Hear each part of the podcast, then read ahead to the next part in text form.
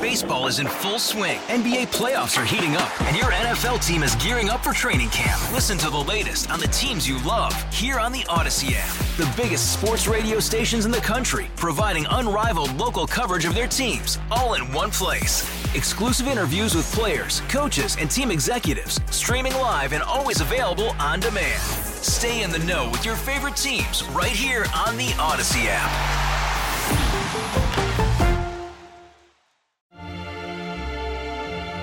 I weirdly check Facebook like a lot. Kids are like really into Facebook, and I'm like, oh my God, it's like becoming vintage chic. I don't know if I'm like the most jovial to do the welcome back line, but I'll try it. Whoops. Okay. Hey there, and welcome to another Offbites episode. I'm Chris. And I'm Lauren. And I'm Kieran. Welcome back, Kieran. We've handed over the reins to you this week. Kieran is a friend of the pod, and she sends us literally the best ideas. We had such a, a hard time picking these out of a whole list she sent us. So thank you so much for that. And thank you so much for coming back on for our uh, Leap Day recording. Thank you guys so much for having me on. I'm happy to be here. You found some gems for us to talk about today, so let's dive in. Uh, but first, our usual housekeeping. Um, we always want to hear from you, our listeners. If you hear something that you like, please reach out. Or if you have any story ideas, we would love to dig into them. Let us know about them. You can find us on Twitter. I'm at Lauren Berry 91, and our host, Mike Rogers, is at KRLD Mike Rogers. I'm at Chris C. Blake, and you can also email us at somethingoffbeat at audacy.com. And I'm at Kieran Schiffler on Instagram. So it turns out that rats have had quite the shout out in the news this week. And it seems that the drive to take selfies isn't exclusive to humans or just everybody you see on your Instagram feed. It actually transcends into the animal kingdom as well. A French photographer conducted an experiment similar to B.F. Skinner's work with rats, where they received a sugar reward for completing certain tasks. In this case, the task he trained them on was pressing a button to take a headshot style photo, and the reward they would get would be the sugar cube. However, when the researcher switched from giving rewards every time to just giving sporadic ones or giving no rewards at all, the rats were still eager to snap those selfies. And the photos are super cute. I highly recommend checking them out for some midday dopamine. And I say we go even a step further and start these rats in Instagram. You know, maybe this would be the start of a new wave of influencers. And in other rat themed news, it was a sad day for Chicagoans when a famous rat hole nicknamed Chimley was filled in by cement. This famous landmark came to be when what people thought to be a rat walked its way into some pretty wet cement and left a detailed imprint of its body. RIP. And it quickly became a social media sensation, and people started leaving little tributes like coins and other knickknacks. When it was recently filled in by cement, people tried their absolute hardest to dig out the hole and preserve what was a special piece of Chicago history. And Lauren, you live in Chicago. Have you been to this famous landmark or have you even heard of it? I I have heard of it. I've been by. It's actually in my neighborhood. I am from Rat Hole Central. I thought it was really fun. You're from Philly, right? Yes. Yep. I feel like like Philly and Chicago have kind of a, a kinship for weird stuff like this. It almost seems like something that could happen in Philly, like the um the rotisserie chicken guy. Um who do you did you ever hear that story? Yes.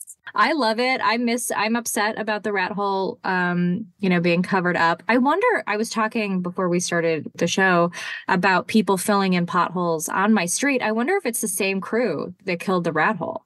So, uh, rat hole pride. Um, also, I like this uh, this thing about the rat selfies, and I agree. I think they'd be great influencers. I am obs- I don't have a cat myself, and I'm actually allergic, so I can't have a cat. But I'm obsessed with cat Instagram accounts, like cute cats doing weird stuff. I just like watch that all the time when I'm not working. So I think it, I think including some cute rats into the rotation of my Instagram scrolling would be would be a good way to liven things up in my life. Yep, highly recommend looking at those photos. I'm looking at them right now. I like them a lot. The rats look like they're genuinely interested in taking the selfies and oh this contraption they built for them to climb up into is really impressive.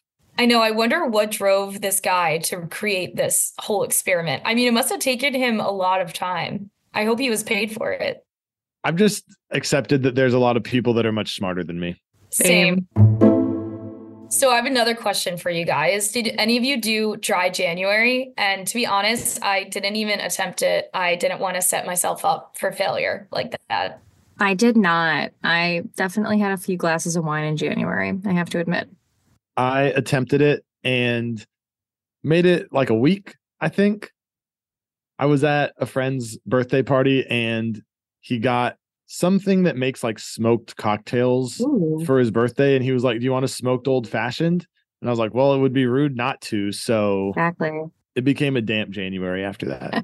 hey, at least you made it a week. That's impressive in my book. When it's cold out, I mean, like you need a treat once in a while. Once in a while, every other day, every day, you know, whatever. no judgment here. The yogurt company Siggi's put on a different type of dry January where they actually paid people $10,000 to lock their phone in a box for a month and they gave them a flip phone to use instead.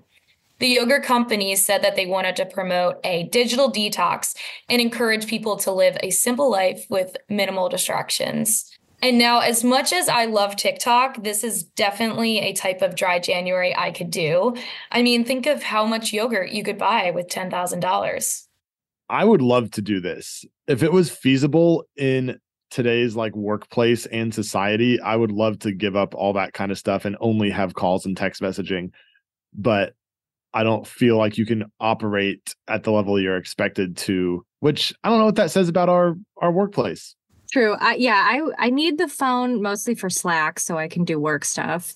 I feel like that's like the most social media I use. Although I, I'm like on again looking at my cat videos on Instagram constantly, and also like on Twitter a lot.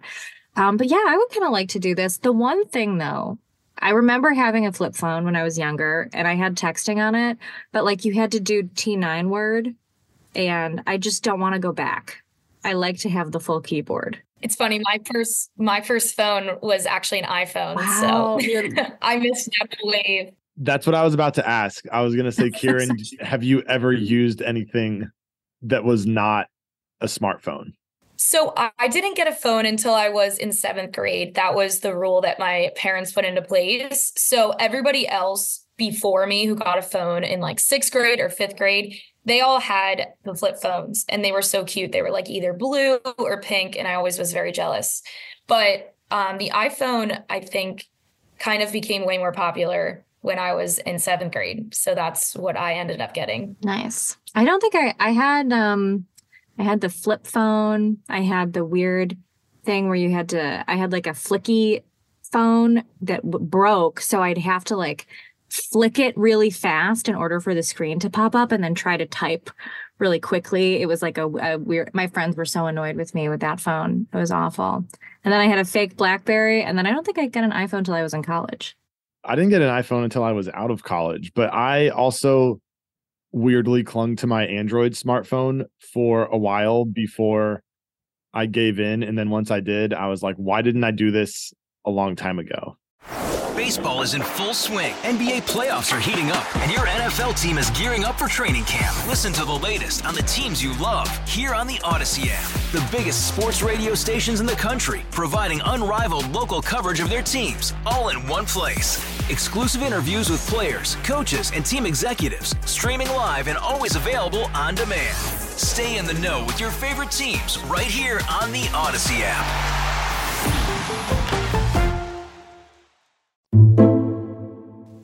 So, talking about the obsession with social media, have you guys been seeing all the chatter about the Barbie Oscar nomination snubs? It's been all over my feeds recently. Oh, definitely. I think I live in a different world on social media, but I am aware of it. Yes. So it turns out that Mother Nature was even pretty pissed off about this snub. And she showed her support by turning a lake in Hawaii bright Barbie pink, and the color has never been seen before. Officials originally thought that it had to do with an overgrowth of a certain type of algae or due to a recent drought, but it seems that a bacteria called a halobacteria was more likely the reason behind it. However, they obviously have to conduct more testing to be sure. And luckily, it seems that it has not harmed any of the animals, but officials still tell people to stay out of the water and to definitely not drink it. Barbie Lake sounds cute. It's funny that it sounds cute, but it's uh, actually bacteria. So I guess that's kind of gross. I'm not really like a big fan of jumping into natural bodies of water. So I would still like to to visit and see it because I wouldn't be jumping in the water anyway. How about you, Chris? I'm okay with getting into natural bodies of water for the most part, although I kind of prefer oceans. Lakes are usually a little bit on the they're sus grosser side. Yeah. Just the stillness of the water yeah. scares me. I mean, I know there's no sharks in lakes, but there could be lots of other stuff. I always convince myself when I'm swimming in a lake that a shark is going to come and get me, even though I know that's impossible. But in my head, it seems like that is going to be the thing that takes me out. I think a lot of it to me is just how the bottom of it feels. Like the bottom of the ocean doesn't feel gross, the bottom of a lake is disgusting. Yeah. If, if you get like mud, it in your toes and stuff. There's a lake near like the in the town where I grew up, which is just a, sh- Chicago suburb, and it's a fake lake. Like they it's a man-made thing. Um, but we would still go swimming there sometimes and the bottom was super gross like very thick. Fun fact every lake in texas except for one is fake. Oh whoa. Really? Yeah there's like no natural lakes here. Fascinating.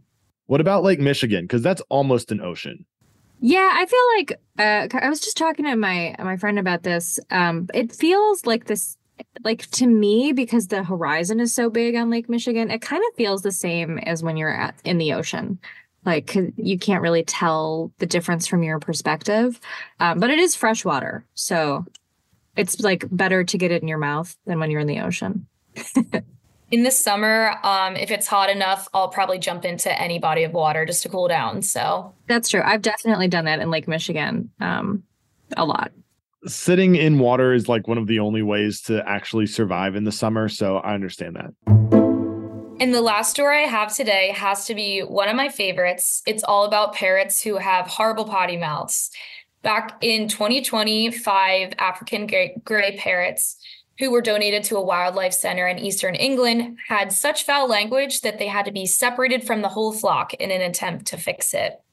However, that did not seem to work, and the parrots were still cursing away. So the Wildlife Center had to take a different approach. They mixed in the parrots with 92 clean parrots, hoping that they would learn to take after their peers.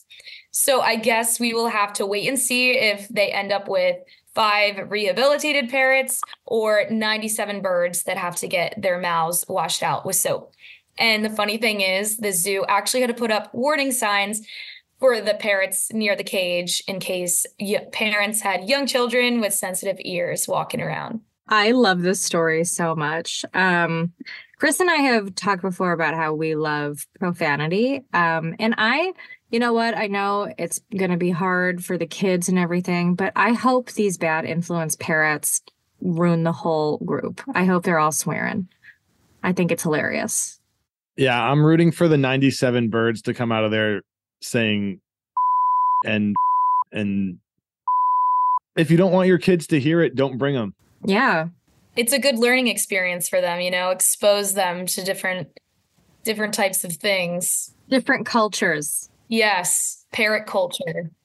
If I had a kid, I'd be afraid he or she would be the one that's teaching all the other kids the bad words at school. It's good to have a varied vocabulary, you know? There's so much profanity has to offer did y'all ever come home from school and ask your one of your parents like what a word meant that you heard at school? I can't remember doing that, but I remember when I was in first grade, I didn't know what the middle finger meant. So I kept doing it to everybody until someone had to pull me aside and explain what it meant. So I obviously stopped doing that, but it's always a fun story. That's so cute. I'm just imagining little baby Kieran flipping everybody off.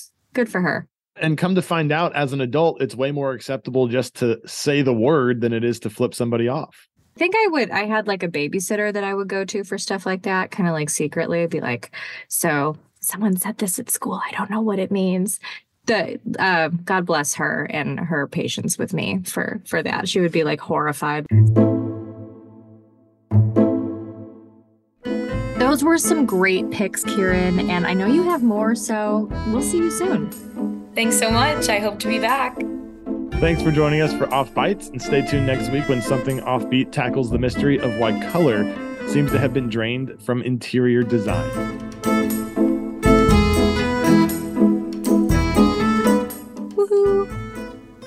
Awesome. Great job, team. Good episode. High fives. All star closer Kenley Jansen, we have a question. What's the best podcast of all time? Baseball isn't boring, baby. I'm Rob Bradford, and every single day I'm sitting down with the biggest names to show you this great game is the greatest game. It's my podcast, it's my passion. It's a cause I started more than two years ago and is now the most prolific national daily baseball pod there is. Another fact, so jump aboard the BIB Express. Follow and listen to Baseball Isn't Boring, presented by Wasabi Hot Cloud Storage on the free Audacy app or wherever you get your podcasts.